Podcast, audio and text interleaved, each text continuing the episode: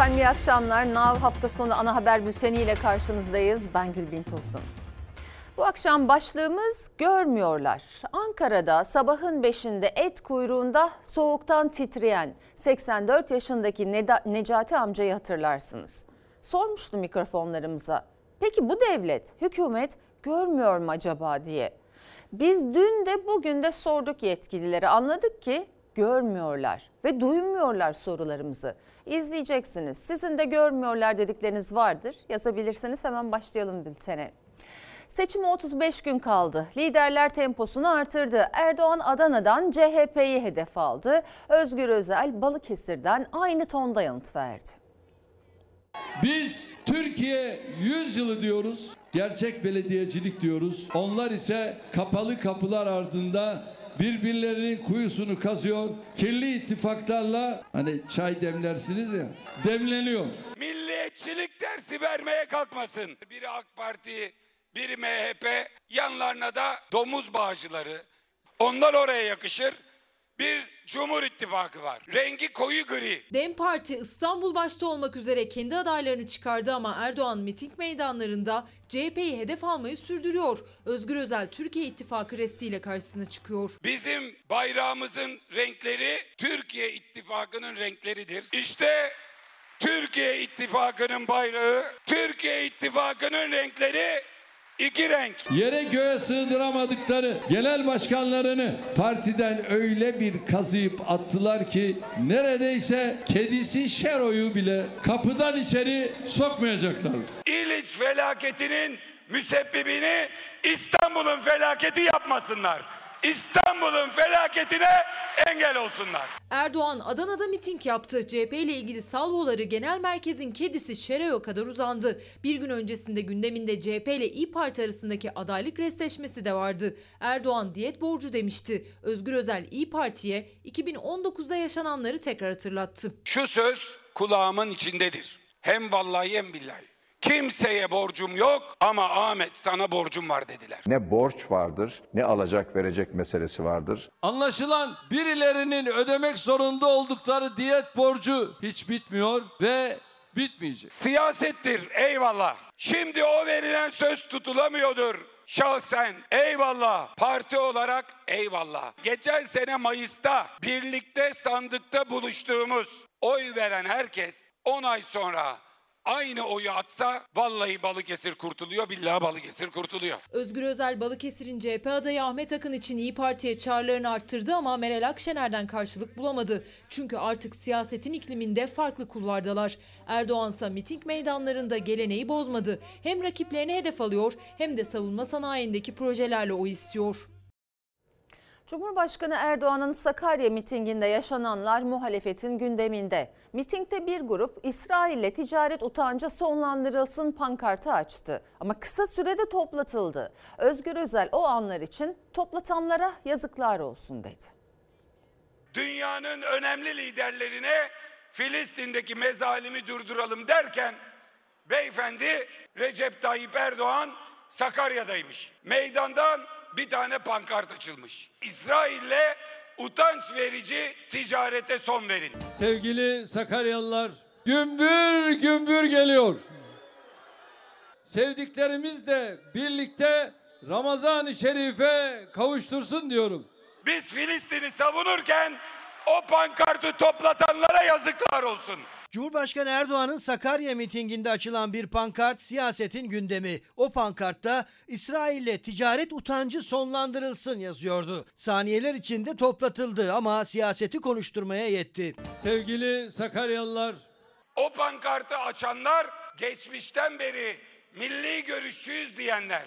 O pankartı Türk polisine toplatan işte üzerindeki milli görüş ceketini gömleğini çıkardım diyen Büyük Orta Doğu Projesi'nin eş başkanı İsrail'in görülmez en büyük müttefiki Recep Tayyip Erdoğan'dır. Ben biliyorum ki Adalet Kalkınma Partisi'ne oy veren insanlarımız yüreği dağlanıyor. Canı yanıyor. Televizyon izleyemiyorlar. Çaresizlikten de ayrıca kahroluyor. gümbür gümbür geliyor. Dış politikada Avrupa'dan aferin almaya çalışan değil, dik ve dirayetli duruşuyla tüm dünyada takdir toplayan bir ülke konumundayız. Muhalefet her fırsatta iktidara İsrail'le olan ticareti sonlandırmasını, yaptırım uygulamasını söylüyor. İktidarın Filistin konusunda samimi olmadığına dikkat çekiyor. Özgür Özel İspanya ziyaretinde Sosyalist Enternasyonel Konsey toplantısında konuşmuş, Gazze'deki drama dikkat çekmek için Filistin'e gideceğim diyerek İsrail zulmüne değinmişti. Kendi çıkarlarından başka hiçbir şeyi gözü görmeyenlerin Hamas'ın yaptığı saldırılardan sonra İsrail devletinin giriştiği zalimce saldırıları 30 bin kişinin hayatını kaybettiğini, bu konuya hep beraber müdahale etmemiz gerektiğini önemli çağrılarda bulundum. Biz Filistin'i savunurken o pankartı toplatanlara yazıklar olsun. Her şeyden önce o pankart yasa dışı değil. Üstelik doğru. İsrail Tarım Bakanlığı verilerine göre İsrail'e meyve sebze ihracatında birinci sıradayız. Sadece tarımda değil ki. Değerli Hüsnü Mahalli anlatıyor her zaman. Günde Türkiye'den ortalama 8-10 gemi gidiyor İsrail'e. Ne oluyor o gemilerde? Petrol. Ceyhan'a Azerbaycan'dan gelir oradan İsrail'e. Başka? Çelik. Peki o çelik ne için kullanılıyor?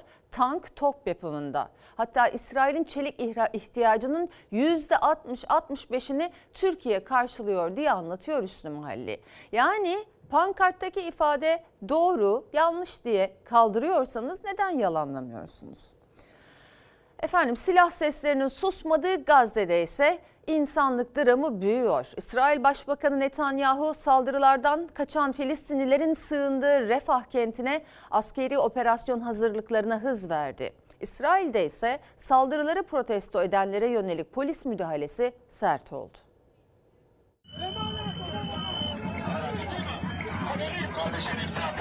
Netanyahu 1,5 milyon Filistinlinin güvenli diye sığındığı Refah'a saldırı planı için harekete geçti. Kabineyi toplama kararı aldı. İsrail'de polis hükümet karşıtı göstericilere müdahale etti. Atlı polis bir göstericinin kafasına dizginle vurdu. İsrail'in Gazze şeridine başlattığı saldırılar 142 günü geride bıraktı. Havadan, karadan ve denizden süren bombardımanda çoğu çocuk ve kadın 30 bine yakın kişi hayatını kaybetti. 70 bine yakın kişi de yaralandı. İsrail ablukası altındaki Gazze'de kıtlık tehlikesi büyüdü. Aileler aç çocuklarının karınlarını doyurmak için topladıkları otları pişiriyor. Yüz binlerce Filistinli içecek temiz su bulamıyor. Sağlık sistemi çöken şehirde dünyaya yeni gelen bebekler bir kuvözü paylaşıyor. Yaşanan insanlık dramı her an büyürken Netanyahu, Gazze'nin güneyinde 1,5 milyon Filistinlinin sığındığı Refah kentine saldırmayı amaçlıyor. İsrail lideri saldırı planı için hafta başı kabineyi toplayacak. Dünyadan gelen tepkileri aldırmayan Netanyahu'ya İsrail'de öfke büyüdü. Aralarında İsrailli esirlerin ailelerinin de bulunduğu hükümet karşıtları başkent Tel Aviv'de sokaklara döküldü. Netanyahu'nun istifasını istedi. Polis göstericilere basınçlı su ve atlı birliklerle müdahale etti. Müdahale sırasında atlı bir polis göstericinin başına dizginle vurdu. Gösterici aldığı darbeyle birlikte yere yığıldı. Müdahale sırasında polis 21 göstericiyi gözaltına aldı. İstanbul Büyükşehir Belediye Başkanı Ekrem İmamoğlu yine Cumhur İttifakı yönetimindeki ilçelerdeydi. Erdoğan'ın oy yoksa hizmet yok çıkışlarına tepki gösterdi. Geçen seçimden önce olduğu gibi yine kumpas videolar hazırlandığını söyledi.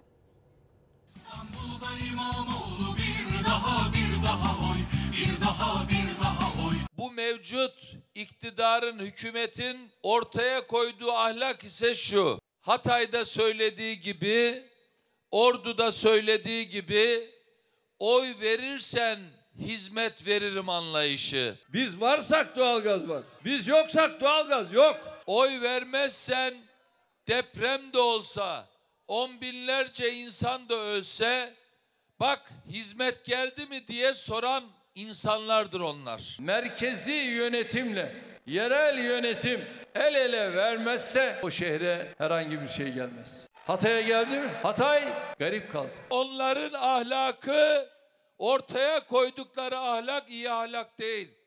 Onun peşinden gidenin hali yaman. İlçe mitinglerine MHP'nin yönettiği Silivri'de ve AK Parti yönetimindeki Çatalca'da devam etti Ekrem İmamoğlu. Cumhurbaşkanı Erdoğan'ın oy yoksa hizmet yok çıkışlarına tepki gösterdi. Parti ayrımı yapmadan hizmete devam mesajı verdi. Bak ne güzel kimseye ayırmasın. Allah da seni sevdiklerinden ayırmasın.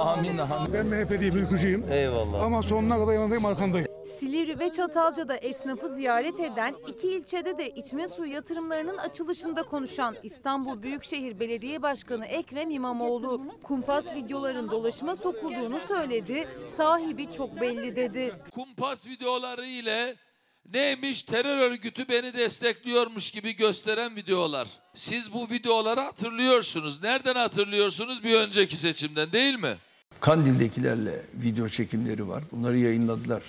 Haydi haydi haydi türü. Ama montaj ama şu ama bu. Bu kumpasın patronu o zaman canlı yayında milyonlarca vatandaşın gözüne bakıp hatırlayın kumpası nasıl itiraf etmişti. Ne demişti? Ama montaj ama şu ama bu demişti. Bakın sahibi çok belli. Sizin o kumpas videolarınız, iftira kampanyalarınız bende toz zerresi kadar leke bırakmaz.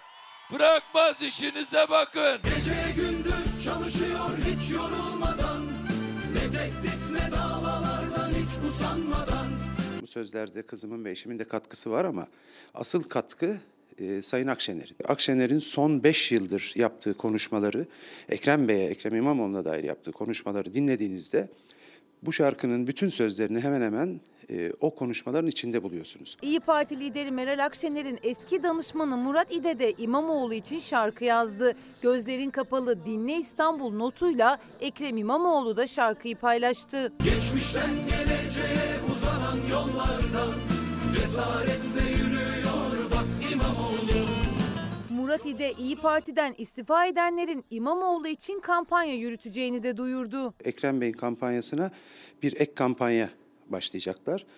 E, o da yok bu işin sağı solu, aklın yolu İmamoğlu sloganıyla. Yolumuz uzun, heyecanımız yüksek, gençliğimiz var.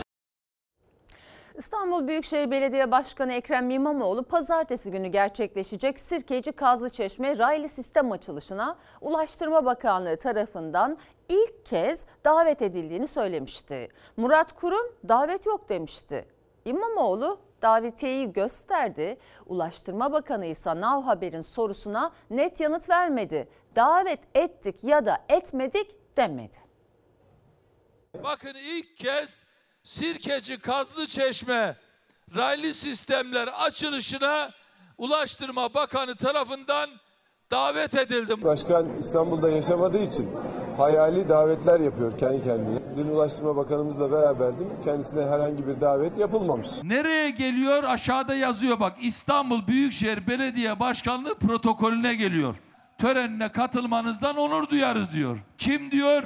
Ulaştırma Bakanı Abdülkadir Uraloğlu. Arkadaşlar ya bizim gündemimize oturacak bir konu değil bu ya. Kim hangi törene nasıl katılacak, kim hangi sırada oturacak, hangi sırada konuşacak derdimiz o değil. İstanbul'daki açılışa davet tartışması ile ilgili net bir yanıt vermedi Ulaştırma Bakanı Abdülkadir Uraloğlu. Davet ettik ya da etmedik demedi. İstanbul Büyükşehir Belediye Başkanı Ekrem İmamoğlu ise davetiyeyi gösterdi. Sirkeci Kazlıçeşme raylı sistemi açılış daveti. Benim için kendi kendine davet uyduruyor diyen bu acemi adaya bunu postayla yollayacağım. Utanır mı bilmem. Ekrem İmamoğlu Silivri'deki mitingde katılanlara o davetiyeyi gösteriyor. Dijital olarak gönderilen davetiyenin gönderen kısmında Fatih Belediye Başkanı'nın ismi yazıyor. Ancak elindeki davetiye görselinde Ulaştırma Bakanı'nın ismi de var. Ekrem İmamoğlu az önce bir programında bir davetiye gösterdi. Davet edildi mi, edilmedi mi, edilecek mi? Bak burada güzel bir hizmet inşallah yarın açacağız. Derdimiz İstanbul'a hizmet olmalı. Bakan Uraloğlu davet sorusuna verdiği kısa yanıtın ardından kameralardan uzaklaştı. Yanında Fatih Belediye Başkanı Ergün Turan da vardı. İkili ayaküstü görüştükten sonra Turan yeniden kameraların karşısına geçti. Acaba daveti siz mi yaptınız? Bütün herkese de burada böyle bir açılış yapılacağını bilgi mahiyette duyuruyoruz. Bunu özel kalemlerimiz kendi işlerinde zaten konuştular. O yazışmalarda ben yayınlarım. Bu ayıp ama. Bu bana gelen davet maili. Kimden geliyor davet? Açılışın olduğu yerin ilçe belediye başkanı Sayın Ergun Turan'dan yukarıda yazıyor.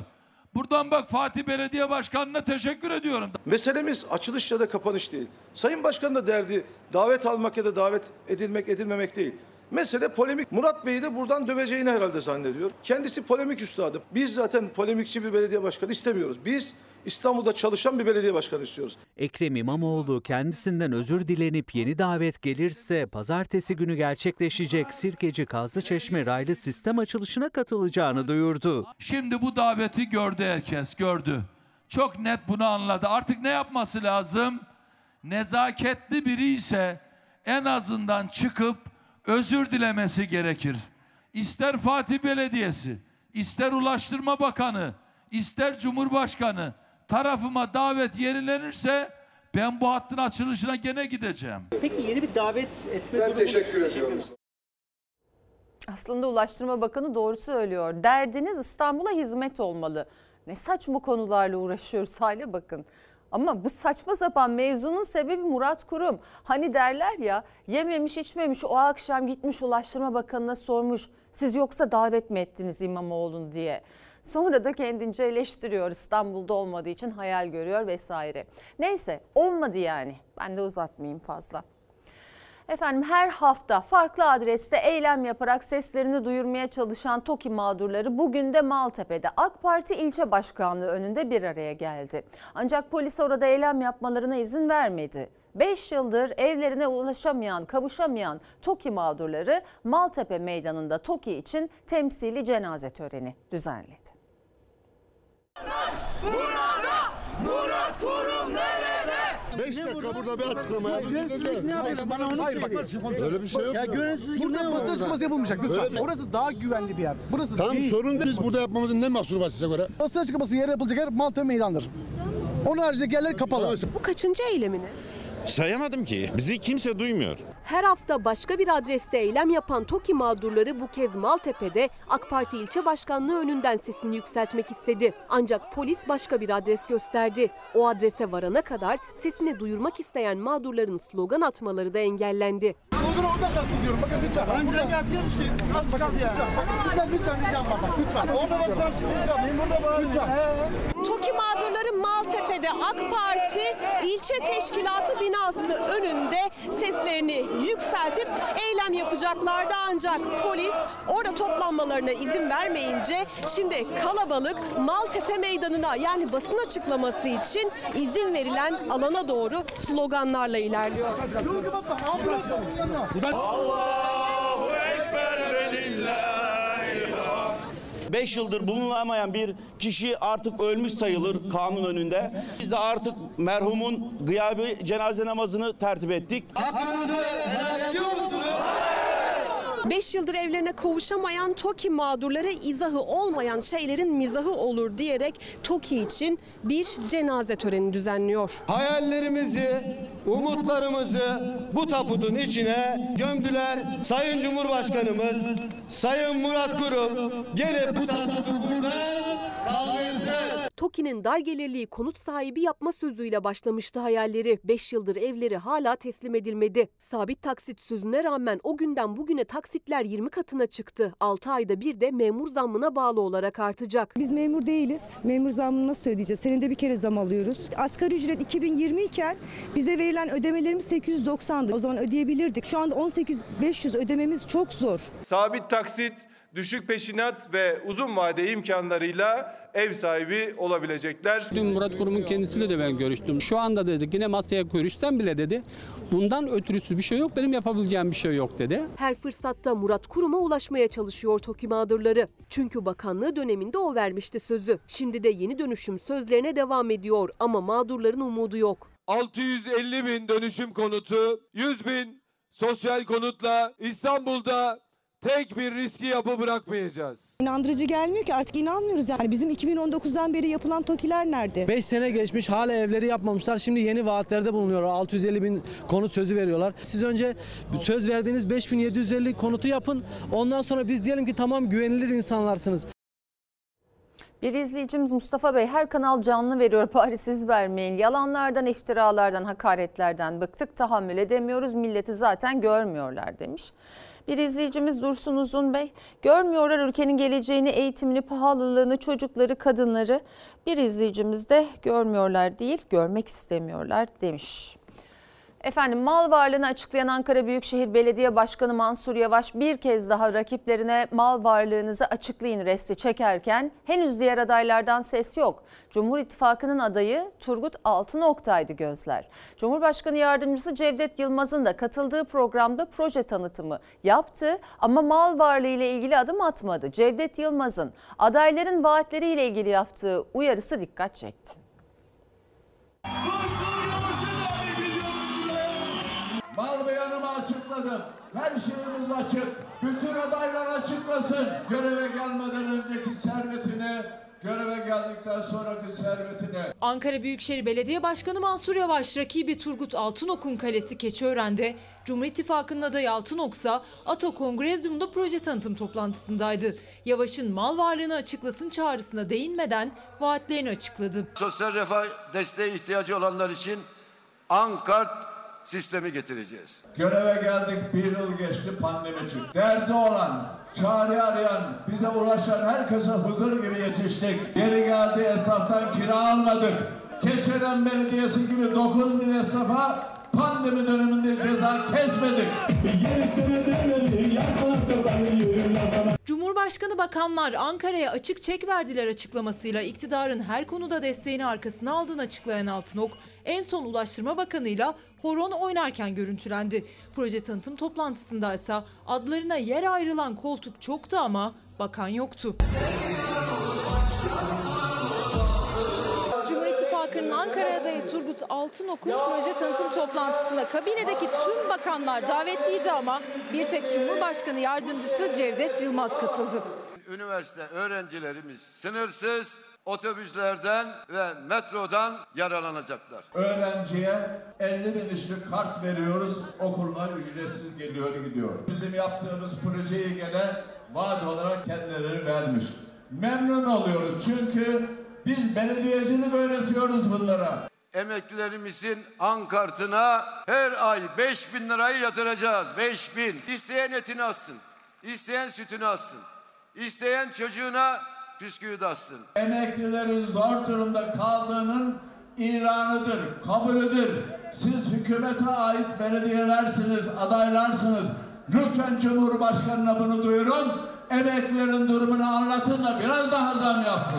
Mansur Yavaş emeklilerin halini Cumhurbaşkanı'na anlatın derken Altınok'un ihtiyaç sahibi emeklilere yardım vaadini alkışlıyordu Cumhurbaşkanı Yardımcısı Cevdet Yılmaz. İlk öğretimdeki 400 bin öğrencimize ilk öğün süt, kahvaltı desteği vereceğiz. 400 bin. Yapamayacağınız şeyi söylemeyeceksiniz. Söylediğiniz şeyi de sonuna kadar takip edip yapmaya çalışacaksınız. İlkokul öğrencilerine ücretsiz yemek Cumhurbaşkanı Erdoğan'ın da seçim vaadiydi ama seçimden sonra Milli Eğitim Bakanlığı'nın bütçesi yetersiz denilerek uygulanmadı. Şimdi Cumhur İttifakı'nın Ankara adayı Altınok'un da vaadi. Cumhurbaşkanı Yardımcısı Cevdet Yılmaz'ın ise bu vaadi dinledikten sonra kurduğu cümleler dikkat çekti. Siyaset bir hesap verme mekanizmasıdır aynı zamanda.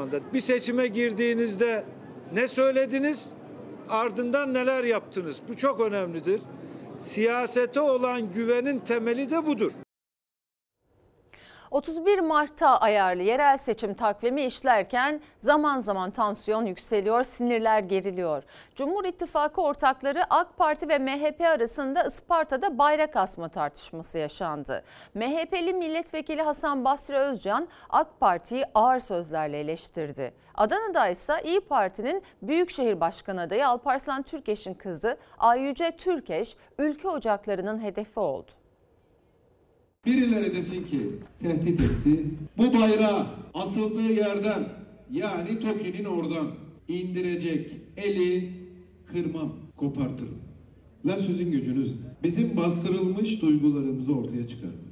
MHP Isparta Milletvekili Hasan Basri Sönmez, Isparta'nın Sütçüler ilçesinde konuştu. Sözcü yazarı İsmail Saymaz'ın sosyal medyada paylaştığı videodaki konuşmasında Sönmez, ilçede yaşanan bayrak asma tartışması üzerine kurduğu sert cümlelerle isim vermeden ittifak ortakları AK Parti'ye hedef aldı. Biz ülkücüler istemesek kapıdan dışarı çıkamazsınız. Ya arkadaşım ittifak diye bir şey var ya. Biz demli değiliz. Bizi demli gibi gören gözleri de yerinden sökeriz. Bu vekil geldi, savurdu, savurdu gitti. Ben savurmam. Ben yapacağım dedim mi yaparım. Herkes haddini bilecek.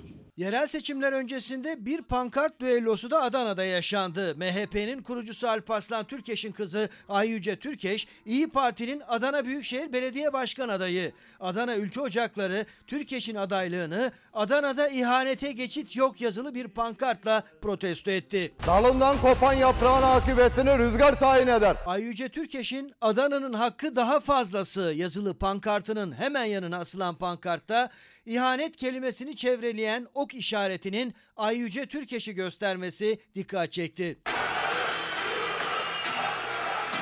Ve AK Parti ile yeniden Refah Partisi hattını ısıtan o tartışma. Daha önce Temel Karamollaoğlu'nun gündeme getirdiği Erdoğan Erbakan'ı hapse attırmak istediği iddiasını Necmettin Erbakan'ın damadı yeniden Refah'ın İstanbul Büyükşehir Belediye Başkanı adayı Mehmet Altınöz de doğruladı. Evet doğru. Sayın Erdoğan 2006 yılında o Temel Bey'in anlatmış olduğu olay gerçekleşti. Erbakan hocamızın konutunda İçişleri Bakanlığı'nın görevlendirmiş olduğu koruma polisleri varken başka bir polis ekibi geldi Erbakan hocamızın götürmeye kalktı. Başka olaylar da var. Erbakan hocamızın Balgat'taki evini sattırmaya kalktı arkadaşlar. CHP Genel Başkanı Özgür Özel'in memleketi Manisa'nın Saruhanlı ilçesinde ise aday listelerinin ilçe seçim kuruluna zamanında teslim edilememesi krize yol açmıştı. CHP adayı ve mevcut belediye başkanı Zeki Bilgin'in Saadet Partisi çatısı altında seçime girmesi formülü de AK Parti'nin itirazı üzerine ilçe seçim kurulundan geri döndü. Bu durumda CHP belediye başkanlığını elinde tuttuğu Saruhanlı'da aday gösteremeyecek. Ne diyorlar? Elleri kırarız. Biz istemezsek kapıdan dışarı çıkamazsınız. Herkes haddini bilecek. Bunlar nasıl ifadeler? İfade değil hatta açık açık tehdit. Adana'da Ayyüce Türkeş'e yapılana ne diyeceğiz? MHP'nin kendi adayı olmadığı, AK Parti'nin adayını desteklediği halde o da açıktan tehdit. Bunlar hakkında işlem yapılmayacak mı merak ediyorum. Sayın seyirciler emeklinin geçim derdi, uçsuz bucaksız kuyruklar, seçim çalışması yapan muhalefet adaylarının, liderlerinin ana gündem maddesi oldu. İktidar temsilcilerine ne zaman kuyruklar sorulsa cevapsız kalırken muhalefet her adımını ekonominin üzerinden atıyor. CHP Genel Başkanı Özgür Özel iktidarın kazanması durumunda 1 Nisan'da gelecek acı reçeteye dikkat çekti. Emeklerde biliyorsunuz et sütü sabah karşı 5'te 1 kilo et alabilmek için Değerli arkadaşlar, bugün günlerden Ankara. Sayın Başkanımızın projeleri. Bence bu gündemi hiç e, başka yerlere çekmeyelim. Ben dün et ve süt kurumunun önündeki 600 metrelik kuyruğu gördüm, gırtlağım düğümlendi. Kuyruğun sonunda 1 kilo kıyma piyasanın yarı fiyatına. Sabahın dördünde beşinde kalkmışlar, kuyruğa geçmiş insanlar. Emekliler 10 bin lirayla geçmeye çalışırken Olsun inşallah memleket. Gece bekleyen emeklileri gördünüz mü efendim? Cumhurbaşkanı yardımcısından bakanlara kadar iktidar emeklerin geçim derdi özellikle Now Haber'in gündeme getirdiği et kuyruklarındaki çaresiz bekleyişi karşısında sessizliğini korurken, soruları geçiştirirken muhalefet yerel seçimin belirleyicisi ekonomi olacak diyor. Dur dur yazıyorum yazıyorum. elleri titriyor. Ya soğukta. He. Bir emekli amcamızla karşılaştık. Bak dedi evladım gel dedi poşeti açtı. İçine bakıyorum içinde bir et parçası veya işte kıyma diyelim. Ben kasaptan geliyorum 100 gram kıyma aldım dedi. 5 kişilik bir aile 100 gram. İnanın şu anda sahada insanlar geçim sıkıntısını oylayacak bak. Yani yerel seçimde belediyeciliği değil. Bir sarı kart geliyor hükümete. Sayın Erdoğan'a seslenmek istiyorum. Google'a girin ve ucuz et kuyruğu yazın. Karşınıza bir sürü video düşecek. İzleyeceğiniz videoların yapımcısı da, yönetmeni de, senaristi de sizsiniz. 2024'ü emekliler yılı olarak ilan ediyoruz. İyi Parti emekler yılı ilan edilen 2024'ü ve en düşük 10 bin lira alan emeklinin ev halini bir animasyonla resmetti. Bir esnaf ziyaretinde kızımız dedi ki dolmuş paraları 8 liradan 10 liraya çıktı dedi. Her hafta dedi bunu ödemekte zorlanıyoruz dedi. Markette dedi tereyağı dedi çok pahalı. O biraz ucuzlasa olmaz mı? 12-13 yaşında bir kızımız tereyağından bahsediyor. Hani internet dese, kitap parası dese o kızcağız tereyağı fiyatının az değil çok düşmesini söylüyor. Seçim kampanyası yürütürken karşılaştıkları geçim derdini anlatırken zorlanıyor adaylar. CHP Genel Başkanı Özgür Özel de 1 Nisan'dan sonraki acı reçeteye engel olacaksak dedi 31 Mart'ı işaret etti. Seçmenin elinde bir imkan var. 1 Nisan günü gelecek zammı, gelecek krizi, pahalılığı, enflasyonu mutlaka durdurabilirsiniz. Ama onu 2 Nisan'da bir gün sonra durduramazsınız. Bir gün önce 31 Mart günü durdurabilirsiniz. Sandıkta bu iktidara sarı kartı göstereceğiz. Kırmızı ışığı yakacağız. Dur artık yeter diyeceğiz. CHP'nin Çankaya adayı Hüseyin Can Güner ise seçim çalışması yaparken sadece ekonomideki sıkıntıyı duymadı vatandaştan. Durgun tabii çok durgun yani hiçbir şey iyi gitmiyor. Alışverişten vazgeçtik de biz Cumhuriyeti kurtarmak istiyoruz. Ya ne diyor vatandaş? Hiçbir şey iyi gitmiyor. Alışverişten vazgeçtik. Cumhuriyeti kurtarmak istiyoruz biz. Bu o kadar önemli bir cümle ki mesela şu ÇEDES projesi çığırından çıkmaya başladı. Bugün en son öğrendik ki bir kız çocuğundan sınıfa mezar taşı maketi koyup annesi ölmüş gibi ağıt yakmasını istemişler. Bu bildiğiniz psikolojik istismar. Hem o yavrumuzun hem diğer öğrencilerin yaşayabileceği travmayı hiç düşünmediniz mi? Ya şeytan taşlama, hac ibadeti ve gereklerine saygı ayrı bir konu, bu olay bambaşka. O çocukların akşam rüyalarına girmemiş midir? Üstüne üstlük bir de ilkokul öğrencilerine abi ablalar çıkardılar geçmişten. Hiç ders almamışlar. Tarikat ve cemaatler milli eğitime el mi atıyor? Neler oluyor? Bu durum Cumhuriyet'in kuruluş ilkelerine tamamen aykırı ve çok tehlikeli. Ayrıca din öğretmenlerimiz varken ve onlar atama beklerken bu abiler ablalar neyin nesidir? Veliler çocuklarınızı koruyun, dikkat edin. Erzincan İliç'te yaşanan maden faciasının üzerinden 13 gün geçti. 9 işçiye ulaşılamadı. Rapor skandallarına ise her yeni gün bir yenisi eklenmeye devam ediyor.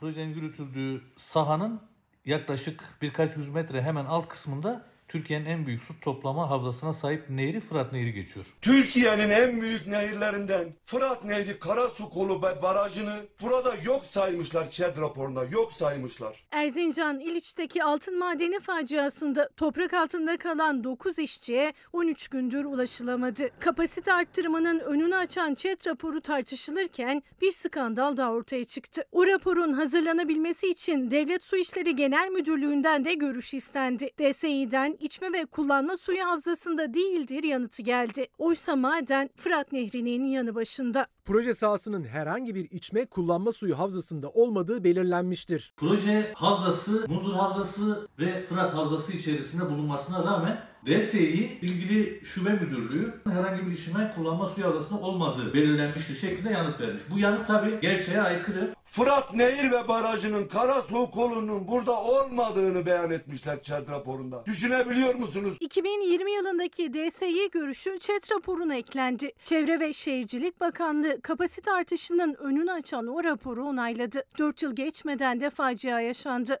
Erzincan valisi toprak kaldırma çalışmalarının devam ettiğini duyurdu. 9 işçinin ailelerinin bekleyişi ise sürüyor. Bizim mücadelemiz sonuna kadar devam edecek. Sadece Fatsa için değil, ordunun tamamından bunlar çıkıncaya kadar devam edecek. Ordu Fatsa'da ise siyanürlü altın çıkaran şirketin yeni çet raporu alma çabasına yargı dur dedi. Enerji Bakanlığı madenin ruhsat süresini 10 yıl uzatmıştı. Mahkeme iptal etti, altın madeni faaliyetlerini durdurdu.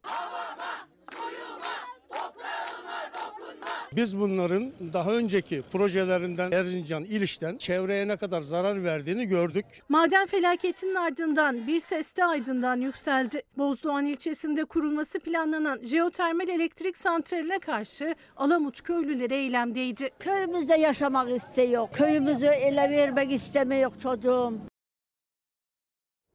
Çevre Bakanlığı, Enerji Bakanlığı derken haydi buyurun şimdi de Tarım ve Orman Bakanlığı'na bağlı devlet su işlerinin dahli çıktı. Yahu hepiniz oradaymışsınız. Mümkün olmayanı el birliğiyle oldurmuşsunuz. Türk ortakları da diyor ki bizim dahlimiz yok. Biz sadece finansman ortağıyız. Çok ihtiyaçları vardı ya o şirketin onların %20'lik ortaklığına. Onlar ne işler için var tahmin edin. Emeklilere döneceğiz. Emekliler sadaka değil hakkımızı istiyor, istiyoruz diyerek yine meydanlardaydı. En düşük emekli maaşına ve bayram ikramiyesine küçük artışa ses yükselttiler.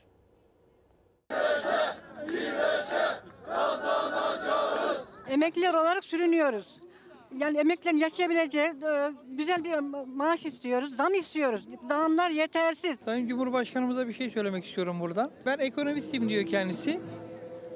15 bin lira maaşımı ben ona vereceğim. Bir ay boyunca kendisi geçinsin ben ona ekonomist diyeceğim. Ben ekonomistim. Simitte gün geçiriyoruz. Sadaka. Yani sadaka. Biz sadaka istemiyoruz. Biz hakkımızı istiyoruz. En düşük emekli maaşıyla 10 bin lirayla geçinmeye çalışıyor emekliler. Umutları bayram ikramiyesindeydi. O da bin lira arttırıldı. Sadaka istemiyoruz diyen emekliler yine sokaktaydı. Verdiği para bir şey değil ki bu pahalılığa karşı. Yokluk, yoksulluk, açlık ve sefaletle boğuşan sevgili emekliler, tenceresinde aş yerine dert kaynatan, mücadele eden emeklileriz. Son olarak Birleşik Kamu İş duyurdu açlık sınırını 18.973 lira yani emekli maaşının neredeyse iki katı kadar. Yoksulluk sınırı ise 52.375 liraya yükseldi Şubat ayında. 2003'te emekli oldum. Emekli olduğumda benim maaşım asgari ücretin 5 katı fazlasıydı. Maaşlarımızın yani intibak görmesini talep ediyorum. Maaşlarımız olabildiğince düştü. Asgari ücretin altına düştü artık. Maaş zammından önce olduğu gibi maaş zammından sonra da yine sokakta emekliler. Çünkü en düşük emekli aylığına mahkum bırakıldılar. Geçinemiyoruz diyen emekliler bir kez daha eylemdeler. Emeklilerin insan onuruyla yaşayabileceği bir maaş talep ediyoruz hükümetten. Çalışırken aldığımız maaşların yarısını almıyoruz şu an. Bayram ikramiyesindeki artış da yüzleri güldürmeye yetmedi. Çünkü beklenti en az 10 bin liraydı. En e, düşük bir maaş olması lazım her bayram. 3 bin liraya alsın bakalım bir kurban. Zifiri karanlıkta nispeten ucuz et için kuyruğa giren, yine karanlıkta akşam pazarına çıkmak zorunda kalan emekliler yıllarca döktükleri alın terinin karşılığını istiyor. Enflasyon belli, hayat pahalılıkları belli. Günden güne marketlerde etiketlerin yükseldiğini bütün halk görüyorum. Yani bu şartlarda nasıl geçinilecek? 10 bin liralık bir maaşta geçimin imkansız olduğunu buradan haykırıyoruz. İnşallah hak ettiğimiz ücretlere sahip oluruz. Mesut Bey demiş ki seçimden önce söz verdiler 90 bin taşerona söz verdiler şimdi görmüyorlar. İki farklı konudan bahsediyor iki izleyicimiz de. Diğer izleyicimiz de demiş ki Ercan Bey görmüyorlar eskiden kuyruk bugünkü kuyruktan farklı et kuyruklarını ekmek kuyruklarını görüyorsunuz.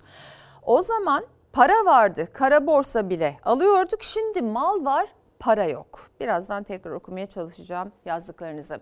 Fahiş kiraların önüne geçebilmek için kira zam zammında %25 sınırı uygulanıyor. Adalet Bakanı Temmuz'dan itibaren bu uygulamaya ihtiyaç kalmayabileceğini söyledi. Kiralar çok çok yüksek. Bence çok abartılı. Tamam ülkenin ekonomik şartları çok kötü durumda olduğu için ev sahibi de kendine göre haklı. Ama kiracılar da çok haklı. Çünkü onlar da yani maaşlar çok yüksek değil. Ev sahibiniz size ne kadar zam yaptı? 5 bin liraydı 10 bin lira yaptı. %100 yaptı.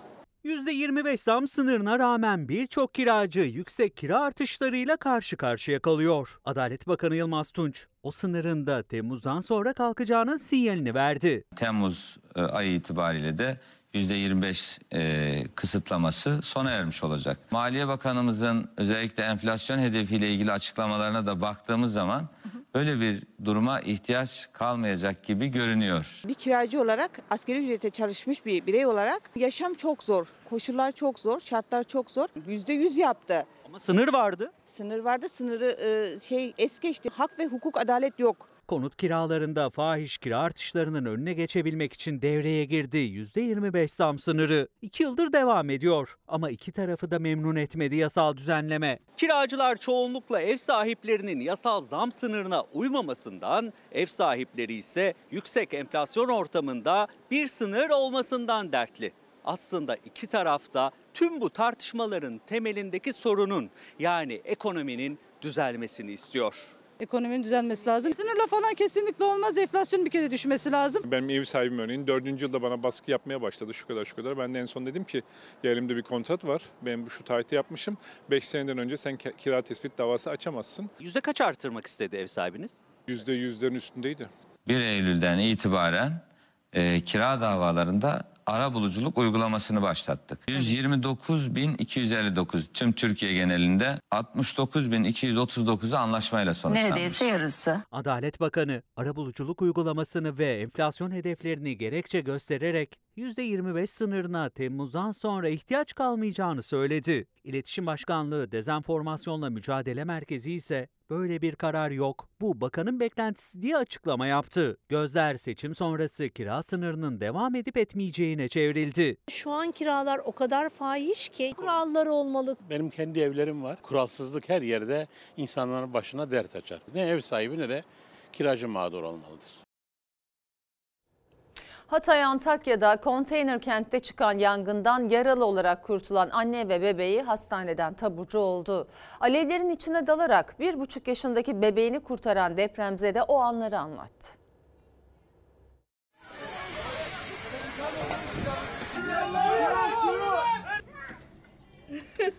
Ben oradan öl- öleceğimi bilsem de yani çocuğumu almak istedim yani. Bir an olsun düşünmeden alevlerin içinde kalan konteynere girip bir buçuk yaşındaki bebeğini kurtardı. Hatay Antakya'da konteyner kentte çıkan yangından yaralı olarak kurtulan depremzede anne ve bebeği hastaneden taburcu oldu. Çocuğumu beşikte yatırdım.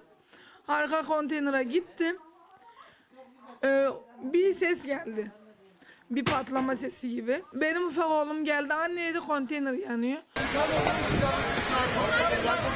Hatay Antakya Güzel Burç Mahallesi'ndeki konteyner kentte çıktı yangın. Üç konteyner bir anda alevlere teslim oldu. Çevredekiler hızla yangını söndürmeye çalışırken anne Çiğdem Çalar beşikteki bebeğini kurtarmak için alevlerin arasına daldı. Ben koştum.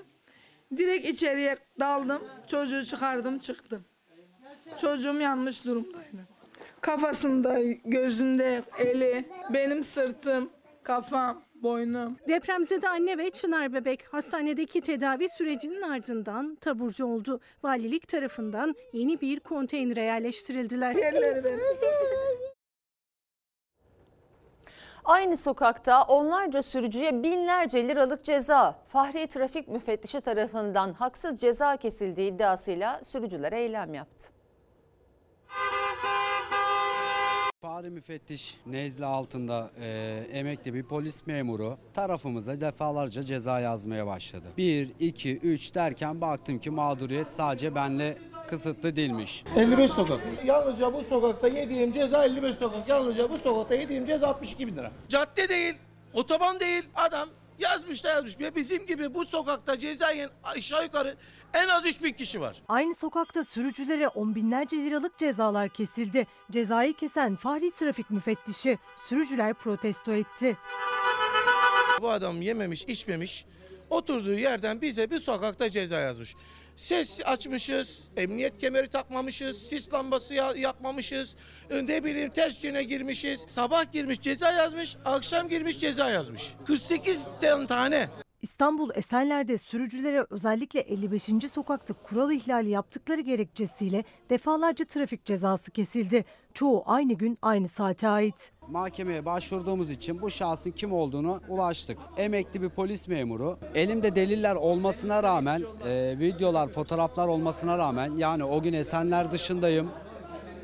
Esenler'e hiç giriş yapmamışım. Tarafıma 7 adet ceza yazmış. Çıksın bizi duyuyorsa çıksın gelsin ben yazdım desin.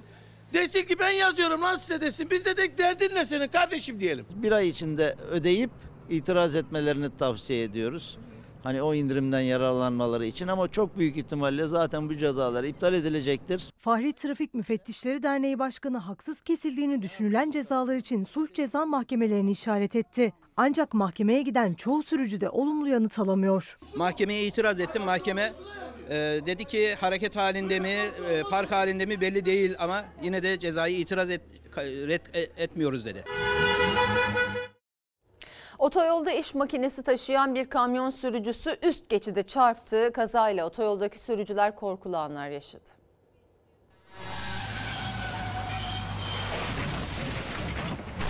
İş makinesi taşıyan kamyon üst geçide çarptı. Yıkılan üst geçit kamyonun üzerine düştü. Otoyoldaki sürücüler ölümden döndü. Afrika ülkesi Mauritius'ta yaşandı korkunç kaza. İş makinesini taşıyan bir kamyon otoyolda gidiyordu. Sürücü aracın yüksekliğini hesaba katmayınca üst geçide çarptı. Çarpmanın şiddetiyle üst geçit yıkıldı, kamyonun üzerine düştü. Yolda giden bir otomobil sürücüsü kazayı fark ederek durmayı başardı. Kaza sonrası çevredekiler yardım için otoyola koştu. Olayda şans eseri ölen ya da yaralanan olmadı. Şimdi arı zamanı. Efendim Nav hafta sonu ana haber bültenini burada noktalıyoruz. Nav'da yayın dizimiz Kirli Sepeti'nin yeni bölümüyle devam edecek. İyi bir akşam geçirmenizi diliyoruz. Hoşçakalın. Her köşesi cennetin ezilir yerler için bir başka